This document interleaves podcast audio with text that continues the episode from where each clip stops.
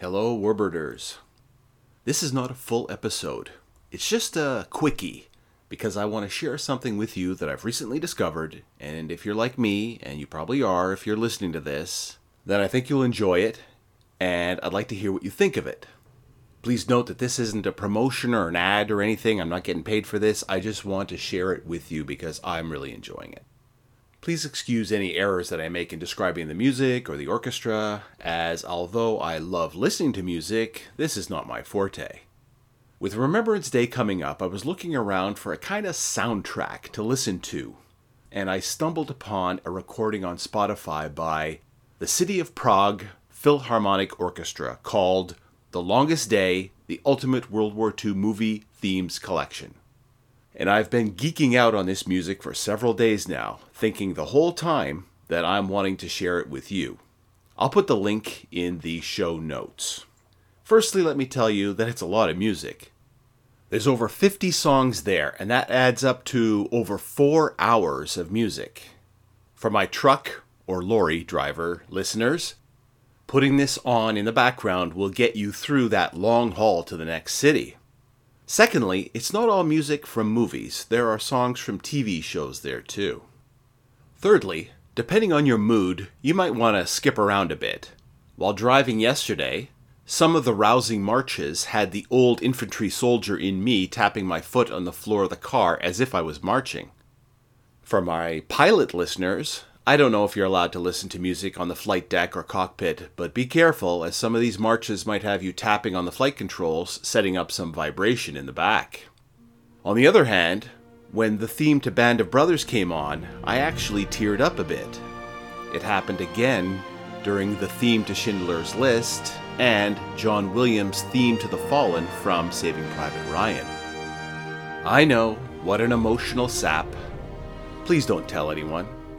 But with all that's going on in the world right now, the type of events portrayed in these films aren't buried back in history anymore. They're happening right now. But I really like the quality of these recordings. This is from a full orchestra, and I really appreciate the full range of the sounds from the super deep bass of the kettle drums right up to the high trill of the piccolos. I think it's piccolos anyway. Pump up the volume so that you can feel the bass drums right in your chest. So, when I stumbled upon this recording, I was actually searching for one particular march from one particular movie that definitely has an aviation element to it. It's a fantastic march, and I still think it's my favorite in this collection. Although there's some very close runners up. Can you guess my fave? Let's talk about a few other songs first. The title song, The Longest Day, is such an impressive song. Did you realize that the timpani at the start and finish of the song is actually tapping out the V for victory in Morse code? Speaking of tapping, it's hard not to tap your toe to the Colonel Bogey March from the Bridge on the River Kwai. The only thing that I would do differently with this recording is that I wish they'd start off the song with the musicians just whistling, like they did in the film, and then transition to the jaunty and stirring march, because that's why the song in the movie works so well.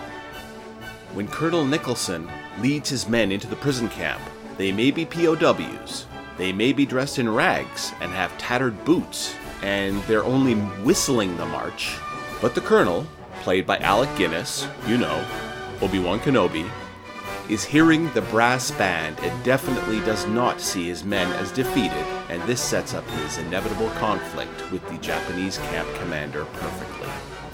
The Great Escape is a terrific song with such a great mix of drums transitioning to the bass march with its delightful trilling piccolos.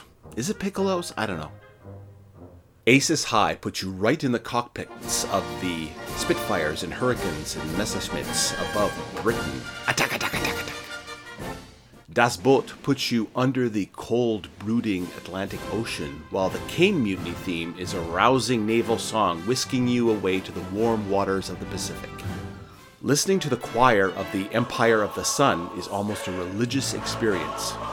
Dam Busters puts you right in the air piloting a Lancaster. My favorite? If you guessed the theme from A Bridge Too Far, yeah, you're right. What a freaking kick ass song that is. I like how it starts low and quiet and high pitched and then swells into a full throated blast. Just like how the paratroopers arrived out of the clear blue sky to jump into battle. Because I've seen the movie so many times, I can't avoid seeing in my mind's eye the transports, the gliders, the paratroopers, and the all star cast. Every movie star of the time was in that movie. It's also interesting that it's such a chipper song for an operation that actually was kind of a disaster. Anyway, watching these films and TV shows has helped to form the pictures in our mind's eyes that we use to think of that time period and of the men and the machines that I talk about on the show. Give the album a listen and let me know what you think on any of the comment platforms.